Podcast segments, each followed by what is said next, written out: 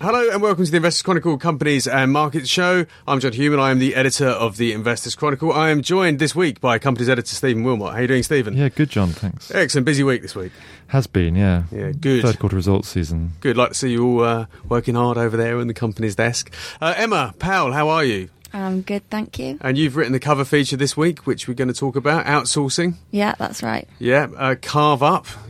Carve up, carve public up of fund. the country's public services, which we don't condone necessarily, but if it's going to happen, we might as well make the most of it. And Bradley, Gerrard, how are you, Bradley? I'm fantastic, thanks, John. Let's start with seven days, our, our roundup of the big events of the week. Obviously, the biggest news of the week was last Friday's terrorist atrocities in Paris, which uh, were obviously pretty shocking. And we obviously uh, have great sympathy for anyone involved in that. The market seems to take it in their stride.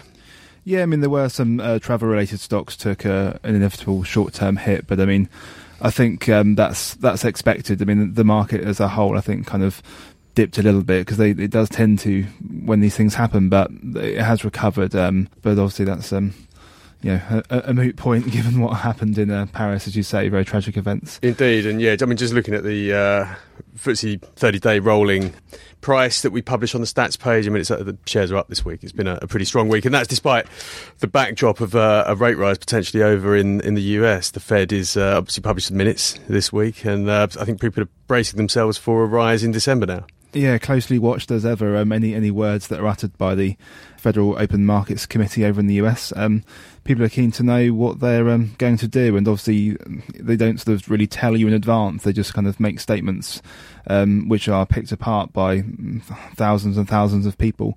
And um, yeah, it does seem now. I mean, we've been here before. We've probably heard it before as well, but it does seem now that December could be um, the month where rates finally lift off in the US. But you know that various factors have been blamed for not moving rates before, and we've got another few weeks. So if there's some more weak data out of Europe or China or Japan's back in recession now, you know, Mm. technical recession arguably, but you know there are there are potential reasons why December might not happen. Yeah, I mean, they seem to give themselves a bit of wiggle room in uh, in their thinking, so Yeah, uh, I I wouldn't be surprised if they postpone it again. No, it's, I mean uh, it's just sensible, I guess. I mean, Yeah. and I guess I mean linked to that is uh, talking about seven days. Obviously, an interesting thing is um, Germany. It's not the first time they've done it, but they've got um, two-year debt away and negative yield. So that that potentially speaks to you know sort of bearishness, arguably, in the um, global investor community because um, if you would effectively pay Germany to give them some money, then you can't be that confident about things. So. Yeah, I mean, I, I must admit, I take a very gloomy tone in my editorial, not just because of uh, of the tragic events in Paris, um, but because I, I am genuinely concerned, as we spoke about last week, about some of the signs we're seeing um, fr- from uh, global trade. Um, you know, we're seeing a lot of profit warnings. We're going to talk about those very shortly. Yeah. Um, but yeah, I, I think safe havens are becoming uh, uh, sought after all the more at the well, moment. you just have to look at that. Yeah, um, I guess. Um, then in in other areas of um, you know seven days, um, a very interesting story, um, which perhaps helps that FTSE figure um, that you mentioned a bit earlier, is um, Smiths uh, group, which I think on the day the shares rose about ten percent, if I remember rightly. Um, effectively, what they've uh, what they announced was the fact that they would be able to put um, a bit less. Contribution into their pension scheme, which will free up some free cash flow. And there's also the suggestion that what this will also enable it to do is sell off parts of its business. Um, we actually had um, Smiths on a sell, I think, as a sell tip. Um, and part of the reason was because we were saying it needs to sell off parts of its business and it can't. And then uh, shortly after, obviously, now it's been able to do that. So I think um, Daniel Liberto, who covers that company for us, one of our specialist writers, is um, is looking at that again and will be uh, publishing a, an updated tip, I think, based on this significant change. Mm, I mean, one thing that Smith makes is uh, detection, explosive detection machines uh, that are used at airports and, and border controls. And I, you know, Yeah. I guess that's kind of a, a, a good place to be now. Yeah, um, when you so. when you look at the, the, the response to what's happened in Paris and, and what's happening elsewhere in the world, you know, borders look like they're going to be tightened up.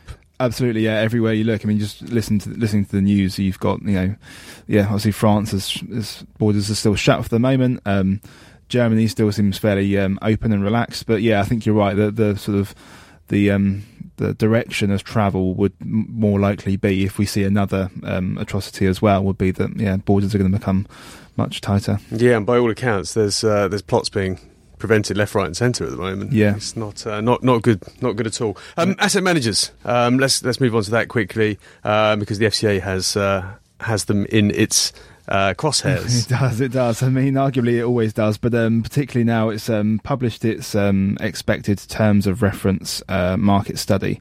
Um, it's an interesting one, I suppose. Obviously, we've got um, you know Martin Wheatley recently departed from the FCA. There's a new sort of um, head of the regulator now, and so I guess it's kind of it's going to want to make sure that it looks like it's doing what it's supposed to be doing, where asset managers are concerned. It's going to be want to be um, it's going to want to show that it's still on top of um, issues within the, within the asset management sector. Well, what's it what's it worried about in the asset management sector? I think fees paid. Yeah, well, the usual or the lot. Yeah, the lot, and I mean. Um, competition as well. I mean, Hargreaves Lansdown put out a note, and they were saying that the amount of money in ISAs that are sold by fund groups, um, in which you can only invest in that fund group's products, um, that has only just fallen below the level of money in ISAs um, on platforms where you can choose from, you know, dozens and dozens and dozens of funds. So there's that inertia Mm. that I think the regulator is worried about. And what that inertia tends to mean is that there are, there is a lot of money sitting in underperforming funds, um, and also consumers aren't actually you know taking advantage of the choice that is available to them if they just move platform. I mean, my view on that would be that um, many, many consumers, many members of the buying public, um, they're not especially well informed. I mean, there's a lot of information out there, but people, this is something that, that scares them investing. And, Yeah. you know, they would perhaps perceive a safe haven brand that they've heard of. You know, I, I won't name any names, but we, there's a lot of big fund management groups that are very well known. Yeah. And, you know, those safe haven brands might appeal to, to people who, who are a bit reticent about investing. And arguably, you could say that there are some fund groups who maybe you might, if you even if you had the choice of the whole market, you might end up choosing quite a few of their funds. So Mm. if you're in their ISA, it might not be a bad thing, and you might be able to have a mixture of investment trusts and funds with that one funds group. But um, yeah, as you say, um, you know, pensions are a daunting prospect. We're a, a slightly, uh, as a population, I think in the UK, probably a, a bit underinformed, or maybe we're just um, not reading the amount of information that is out there. Depends on your point of view, I suppose. But I yeah. think there's a lot of information out there. Yeah. I think if you picked up the Investors Chronicle Well, uh, each week, you would you would be able to dep- definitely separate the wheat from the chaff. I mean, Yeah. it's something we do in the fund section a lot. Um, so yeah, I mean, I don't know why the, there is this tendency to, to, to just go for, you know. No. The, the comfort of, of a brand and pay no attention to the fees and the performance. It's a it's slightly bizarre. It is bizarre, and um, well, I guess this is exactly the one of the things that the FCA will certainly be hoping to look at and raise awareness of. Um, as you say, obviously, us here at the Investors Chronicle, we try our best to make sure people know, um, you know, what they're investing in and make them try and get them to think about why they're investing in the things that they are. Um, and so, you know, the, the FCA will be keen to, um, you know, echo that, I suppose. Okay, well, you know where we are. Happy to help out. uh, Always. um, another story here about uh, Playtech and Plus 500, which uh, which is a, a potential um, merger in the gambling sector, which has uh, been a hotbed of corporate activity at the moment. But um, there's there's some other uh, activity going on there at the moment. Yeah, I mean, I think a really interesting story is the letter by a chap called Dermot Desmond, who um, basically uh, sent a letter to the shareholders of Ladbrokes outlining his uh, displeasure about the mooted deal with Gala Coral. Dermot Desmond is not the largest shareholder. I think he owns about 1% stake. But the interesting thing about him is that he's very well known, he's high profile. Yeah, he had something to do with a attempted takeover of Manchester United a few years back. If you look at his, well, if you look at the Wikipedia page on him, he has a very, very interesting history in terms of his business life. I mean, he set up a stockbroker, um, National City Brokers in Dublin in 1981. He's purchased and sold years ago the um, London City Airport. Um, he's had a lot of different business interests. Now he runs a private equity firm. And he actually sold his Betdaq exchange to Ladbrokes, so he does know the business pretty well. should we be worried that this is going to derail the deal? Well, very interestingly, um, the timing is intriguing because the EGM for Ladbrokes is on Tuesday. So just in a few days' time, the shareholders will vote on whether the uh, the merger between Ladbrokes and Gala Coral should go ahead. So the timing of this is very interesting. Not only that, but one of the fund managers that I spoke to, who works for a fund management group that's within the top ten shareholders of Ladbrokes, said to me that Dermot Desmond had been trying to meet as many shareholders as possible, and that he would be trying to meet uh, Mr. Desmond as well before the meeting to at least hear, you know, hear what he's got to say. So it seems like Mr. Desmond is certainly um, keen to try and get his views heard, and is doing his best to get in front of as many investors as he can. And why not? I mean, you know, Ladbrokes has had a torrid run of things over the last few years. I mean, you can't imagine there's many people thinking, ho- holding out for some kind of, you know, Yeah, I mean it's had a tough great, time. better, you know, improved performance without without something significant like a, a merger with well, yeah, another player. Actually exactly. happening. It's had a tough time, and the people that I've spoken to kind of say we accept what he's saying. You know, there are issues such as if Ladbrokes has to sell an awful lot of shops, the amount of profits it might lose from that might well outweigh any synergies that can be found with with the merged entity. Um, but at the same time, his only really kind of solution seems to be um, hire an investment bank to assess the options, which, let's face it, normally means um, sell. Yeah. Um, but if you sell, who's the buyer? I mean, you know, William Hill has a massive estate, so that wouldn't merge very well with Ladbrokes.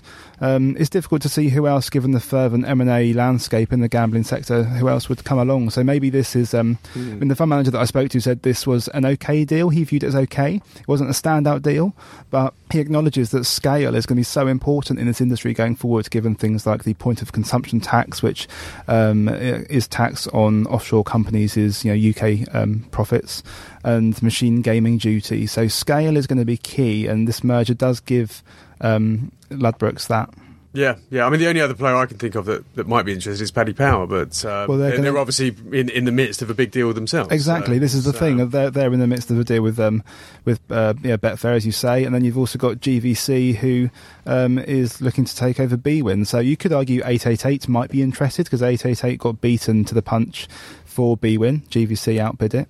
Um, so maybe 888 might look to do that, um, but uh, uh, Yeah, there wasn't wasn't the suggestion I got from the analysts and the managers that I spoke to yesterday. No. Anyway, certainly a lot of uh, a lot of uh, corporate activity going in that sector. Absolutely, Uh, yeah. Interesting. Always interesting that Yep. sector, uh, even if it's unsavoury. But that's just my opinion.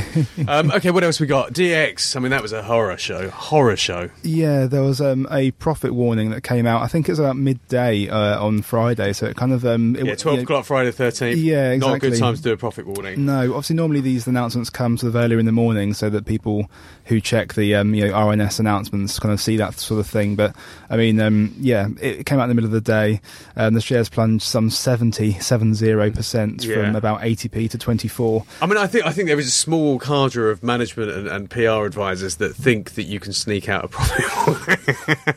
But, um, I mean, uh, yeah, here here is the reason for never try and sneak out a profit warning. No, DX. I, I, I'm- I'm sure. I, I hope that they weren't thinking that they were to sort of avoid any notice by doing it. But um, I guess um, one thing it points to, which is um, you know, which is kind of interesting, is the fact that if you miss expectations these days, the market does punish you. It really does punish you. Yeah, because we, I mean, we talked about this last week. Rolls Royce got punished. I Yeah. that's a big company, but even you know, twenty percent profit warning for a company like that is is pretty pretty substantial. It is, Um, And, and I write in my editorial this week. You know, the interesting thing, and this was this was an observation made by a very successful investor I, I had lunch with last week. Was yeah, okay. There's, there seems to be an elevated level of profit warnings, but the reaction seems to be to them seems to be worsening. Yeah. the, the reactions are quite severe, and seventy percent for a profit warning is, I mean, it's massive. Yeah, it's huge, and I mean, I think you know that it's not going to. I don't think it's going to fall into a loss or anything. I mean, it's just it's not going to do as well as it hoped it would. And I mean, I guess there's um, an argument that the the industry it's operating in is very competitive, so there is that issue as well. And I guess if you're not going to meet your expectations, then that's quite foreboding in that sector. But um, as you say, yeah, the, the reaction to these things is becoming, um, you know. Very, very big, uh, very sort of, um, yeah, the share price movement on one day. I mean, that is just remarkable. Indeed. And Actually, what this guy said to me was that, you know, not only that, you're seeing a lot of companies who are just about staving off uh, having to warn uh, by saying, we're going to make it up in the second half. And, I- and I noticed a number of those in the results section this yeah, week. absolutely. We've had um, There's one for um, Electrocomponents, which I'm writing about today. Actually, And that's what they've said. going to make it up in the second half. Yeah, I mean, he, this guy's Hmm. view is, well, you know, any deterioration in the in the, the, the economic backdrop means that anyone promising to make up in the second half is, uh, you know, optimistic. Um, and his view, I mean, he's, he, he runs portfolios that he that he um, promotes publicly. You can see what he's doing, and he's saying anything. Anyone who says they're making it up in the second half, sell it, sell it. What are we Hmm. saying about electric components? They want to sell. So, what, so while we're on the subject of results, um, Stephen, what we got this week? Well, um, it's uh, the beginning. Yeah, absolutely. I mean, we're, we're sort of in the throes of the third quarter results season. Um, the so mostly companies that have year, year ends which coincide with the fiscal year, so they end in May, in March. They have their half year results at this time of year, um, and uh, Yeah, this is the result season we always forget about. It creeps up on us. It's like, oh god. um, but yeah, no, it has been interesting, and, and I mean, actually, uh, um, there've been a lot of downgrades. Actually, there uh, some analysis by um, um, Canaccord, which is the broker that took over Collins Stewart's Yeah. um, Quest equity analysis business. Yeah, they've got a big, interesting Yeah. sort of proprietary data tool. Yeah, exactly, and- and a lot of their research. and um, they put out some interesting information talking about earnings downgrades and how it's not just energy and materials. Mm. So it's not just you know BP and Shell and, and, and, and BHP. It's it's also you know um, quite it- it's been quite common in other sectors as well. Just looking at the FTSE 350. See, so I Uh, don't have a big proprietary data engine to tell me this, but my gut feel Yeah, no, telling it- me uh, this is yeah. There have been a lot worsening. of there have been a lot of profit warnings, and and so um, as uh, you know, o- often what you get the the pattern tends to be that earnings expectations are downgraded because analysts start the year quite optimistic and they kind of gradually downgrade their earnings. Um, what what's a bit? It does un- work the other way as well. It does work the Uh, other way, as yeah, Algie okay. talked about. But Upgrade dep- I, I guess it uh, depends where you are in. yeah, I was in going to the say that happened in 2010. cycle. I don't think it's happened in a year since that, as far as I know. The, the but what's a bit unusual at the moment is that people are downgrading their expectations for 2016 as well, Right. uh, because you've got some very weak outlook statements. Um, No, but let's talk about EasyJet because Yeah. you know, on paper these were absolutely spectacular. Well, results. that's fifth, gr- fifth year of record it's a great example of investors obviously having ridiculously high expectations because yeah, they they um, they yeah record profits, um, dividend up 20 percent or something like that, wasn't it, Bradley? Yeah, I mean, it was, it was as, yeah, it comes back to the point we are making earlier. I mean, they, they hit the midpoint of their guidance, which was which meant they achieved a fifth year of record profits, and the shares were down four percent on the day. I mean, For uh, Harrods, maybe it maybe you could say it's six, profit taking. I mean, I don't know, but yeah, it was um, it was a very strange share price movement for that for that amount of um, well, for that performance from the airline. Yeah, yeah. No, I mean it's it's it's an extraordinary uh, fall for, for what are solid results, and I guess Yeah. I guess people are worried about what the next couple of years have in store. Hmm. I And guess so maybe there's a reaction as well to the the recent uh, you know instance, the tragic incidents in Sharm el Sheikh and Paris and that sort of thing. Um, just to travel generally, but maybe that's part partly baked into that recent share price fall. Um, Well, I mean, EasyJet shares are down over the over the year, uh, the calendar year. So, I mean, since two, since the beginning, since January, their shares are down. I mean, and, and yet, you know, the tailwinds of low fuel prices and economic growth and economic recovery in Europe are, are, are with them. Um, so, yeah, there may be some sentiment uh, behind that as well. Um, and I, I write about this in, in my editorial. You know, TUI. Um, which merged with its parent company this year. I mean, its its booking trends are solid, and, and its shares are going nowhere. I do want worry that yeah, I think people are worried about the outlook Uh, and the there is- cycle turning. and I think people are worried about the geopolitical backdrop in certainly the travel sector as well. I was Um, going to say, with EasyJet, could not some of it be? I don't know how much of an impact, but the whole uh, terrorist attacks, not only Tunisia, but obviously most recently Paris, with that. They did address this on the call, and um, the chief executive Carolyn McCall said that Sharm's only like 0.5 percent of all of their traffic, so it's not a significant amount that route. But obviously, that doesn't mean that that will stop people wanting to fly anywhere, not just to Sharm el Sheikh or. That's what I was saying. Paris, That's what I mean. Like Yeah. that j- j- j- general feeling. I don't know. People are funny. People are funny. I bumped into a friend at lunchtime actually, and he said his wife won't get on a plane now. She, she, he said she struggles to get on a plane at the best of times, and now she's definitely not getting on a plane. So people do worry about this. Yeah. I mean, you know, it's very visible, and um, I mean, EasyJet is it's it's short haul. It doesn't, you know, but it, but it does fly to some of these destinations that. Like Tunisia or, or Egypt that um, that have been affected. So yeah, I mean it, it probably is a worry, but um, yes, there you go. Um, Another interesting result was um, Punch. Um, they had they announced their response to the government's move to abolish the beer tie. Um, this has long, been a long awaited. They had their debt problems obviously last year, and so that there's been this long recovery plan. But then um, this this was another big long awaited announcement. Um, Bradley, I mean, you you wrote that one up. Yeah, yeah. I mean, as you say, um, actually, interestingly, Punch and Enterprise Inns, which are the two um, companies most affected by the changes in legislation that are coming in, um, both reported um, in the past week.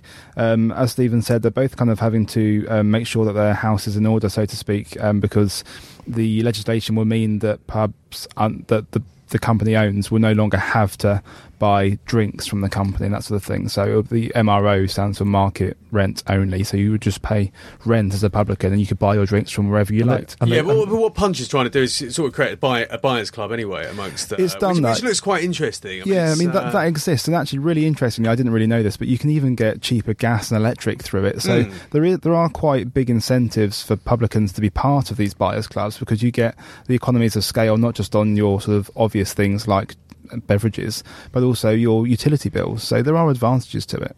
They Yeah. really will test. You know, they've always said, "Oh well, publicans benefit," but this will be the test. You know, will they actually stick with uh, with with the beer tie? Um, you know, because of these economies, these economies of scale, they're supposed to have access to, or will they decide that actually no, they're better off getting a market rent? Oh, I thought we'd given up on uh, on Punch altogether. Um, but there you go. Um, okay. Well, they both trade. I mean, their shares are sort of trading on extremely cheap multiples because, it, but I mean, that reflects the fact that you've got weak but beer volumes and Still.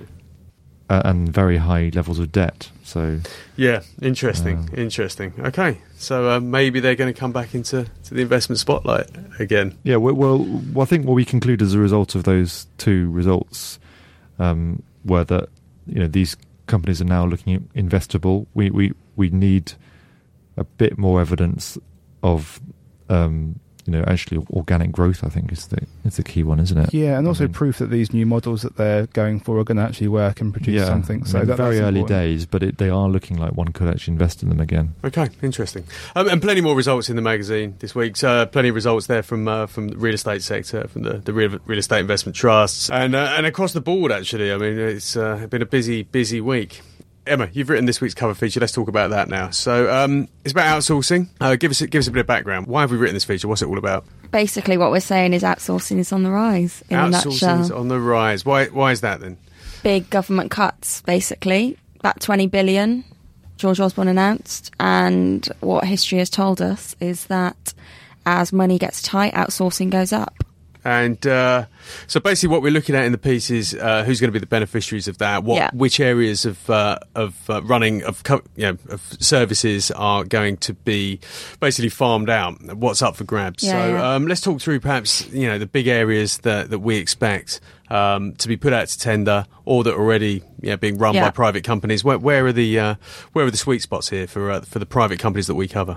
Big one would be kind of Ministry of Justice. Justice. Yeah. right? but not just the traditional ones, because obviously we all know about G4S and Serco and how it has gone very wrong in the past, um, as well as Capita. They're a big one, but we're talking about people like even Interserve. Okay. Um, they've got they made an acquisition to the Employment and Skills Group. Bit out of the ordinary for them actually, because that's training people to get back into work, but kind of ex-offenders, trying to skill them up, that kind of thing. yeah. So a bit out of the ordinary because usually, you know, they'll just do construction or cleaning services or things like that. I, th- I mean, are they? Can they do this? How how are they actually, you know, Well- themselves getting the skills to actually provide this kind See, of this, service? this is a, a comment from some analysts that have said generally stick to what you know with an acquisition, and this is very out of the ordinary for them. They they don't have they've never made an acquisition in this kind of skills area, so I think. uh, From people I spoke to, they say the jury's still out on whether this will be a good acquisition for them. yeah. Still early days. So, so a lot of uh, M and A activity going on to help these companies kind of Mm. tap into the to the you know hot areas in, in government outsourcing. Yeah. Okay. Another big one, welfare to work. Welfare to work. Okay. Bit of a That's good. controversial one, that one, obviously. Well, it's all controversial. It's all contro- the whole the whole debate over outsourcing is controversial. Kind of privatisation, some would say, of things like the NHS versus need to cut costs. Yeah, so it's all yeah. controversial. Well, I mean, there is the big argument. I mean, let's before we get back onto welfare to work, that, that outsourcing is just a way of passing a problem on to the private sector, who will then just basically Yeah. uh, downgrade the level of service they provide to, to the citizens of the country. Yeah, In order I to make money. Well, that is one argument. do, you, do you believe that argument? I.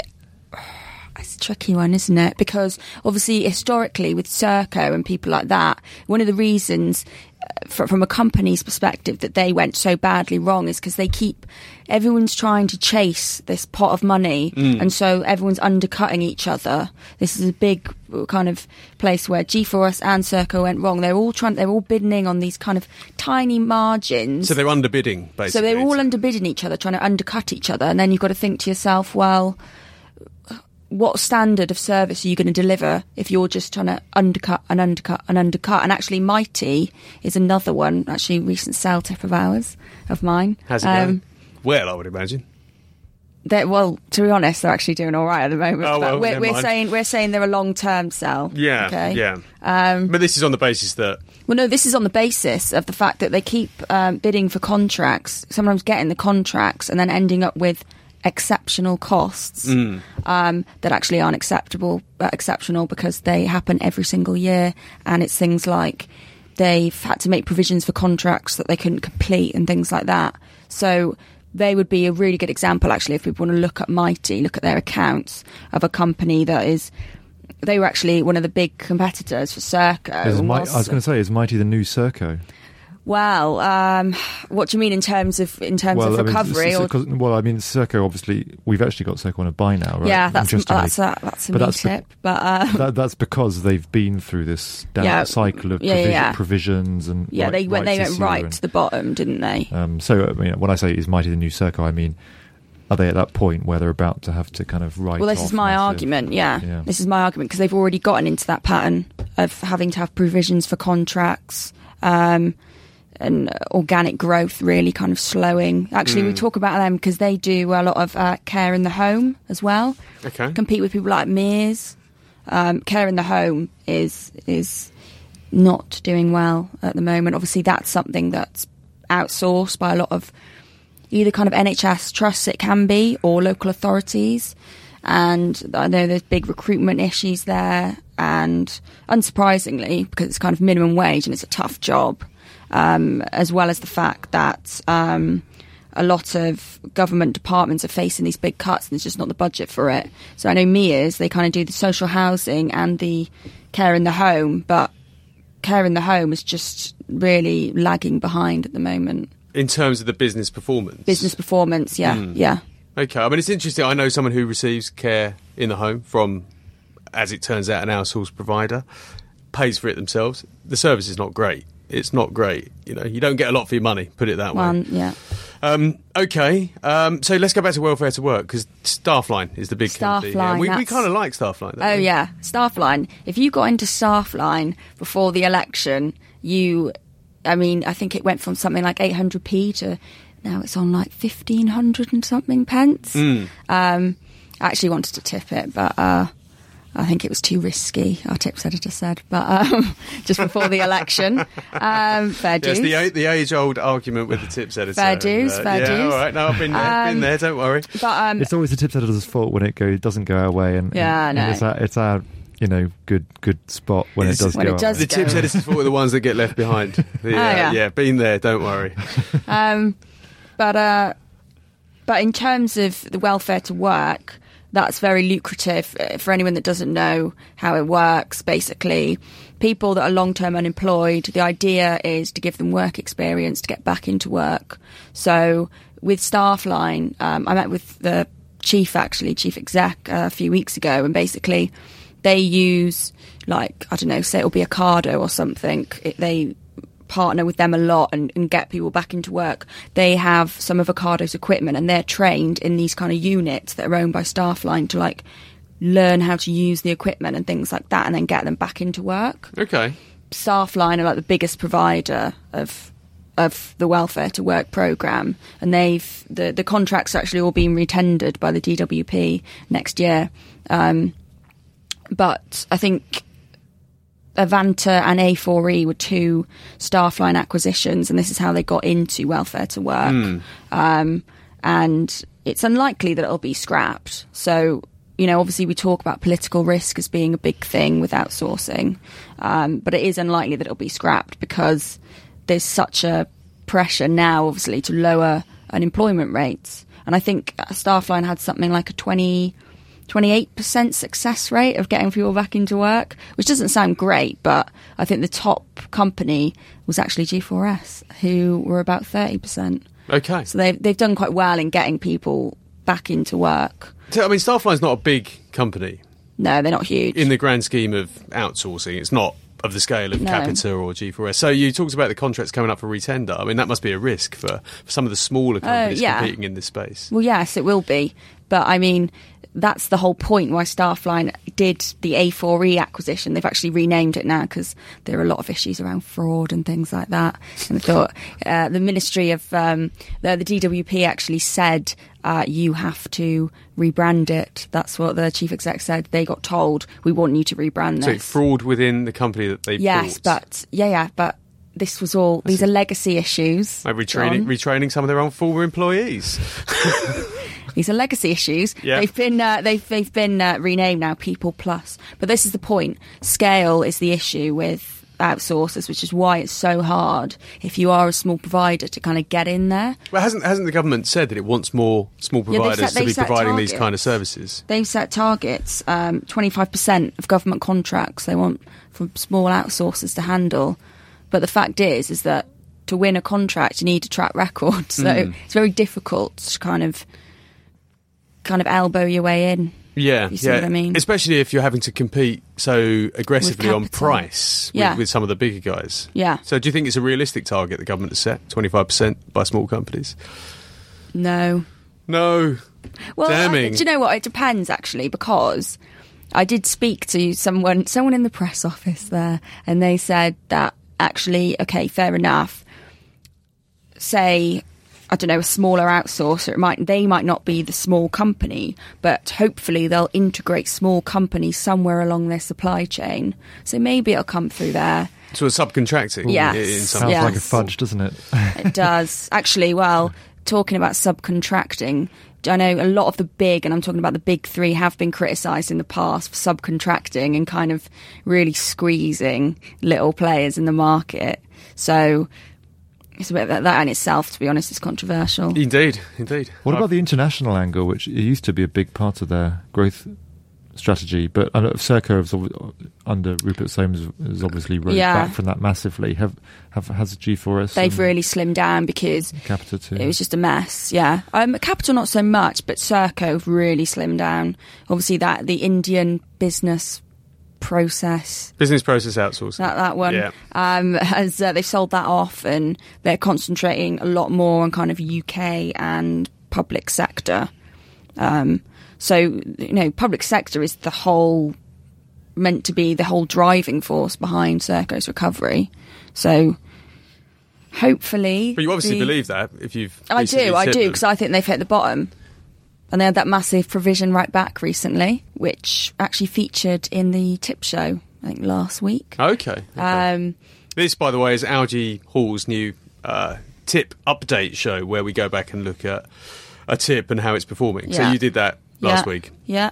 And that was just that they'd, one of their kind of loss making contracts, it was meant to end in 2022 and now it's 2017, it's going to end. So they've got rid of, rather than having to account, keep accounting for the loss, they've kind Was of. it refurbishing Australian gunboats or something? It was the Armidale class of patrol boats that they Ah. were servicing, Ah, um, and uh, and yeah, that was loss making for them. But they've cut back on that one.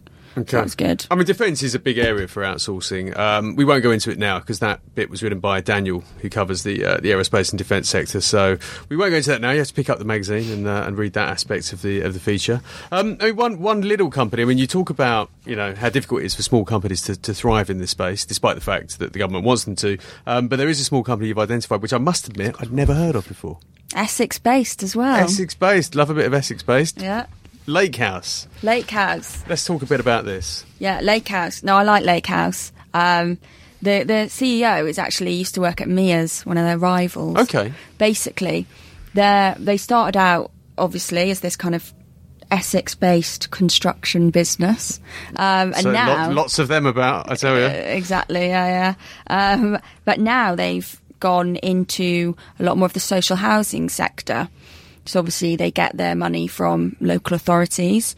And the key to them is they're trying to make lots of kind of bolt on acquisitions to, but say, you know, they have exposure to social housing maintenance in the south. So they'll make an acquisition up north. They're trying to just expand, and then they'll cross sell their services. And they've they've shown really great growth actually so far. Is it, AIM traded, are they? Um, I'm not they? sure I actually. I think they may be main market. Okay.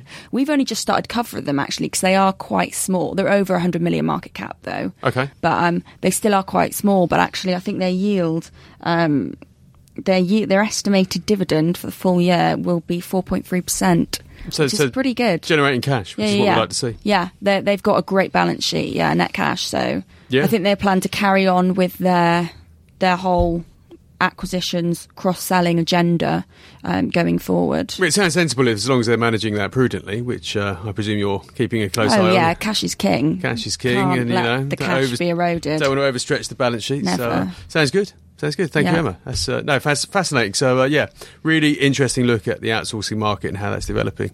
Thank you very much. Thanks.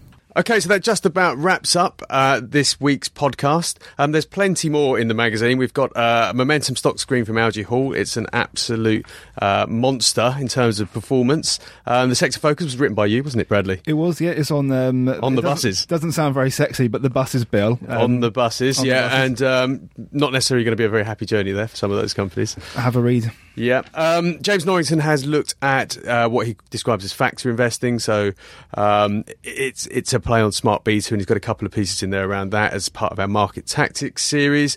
Um, lots in the personal finance and funds section. Um, they will be talking about that on their podcast, so you can uh, have a listen to that and obviously have a read in the magazine. Lots of results, as we said. It's been a very busy week. Lots of comment, lots of news, uh, which we haven't discussed on the podcast.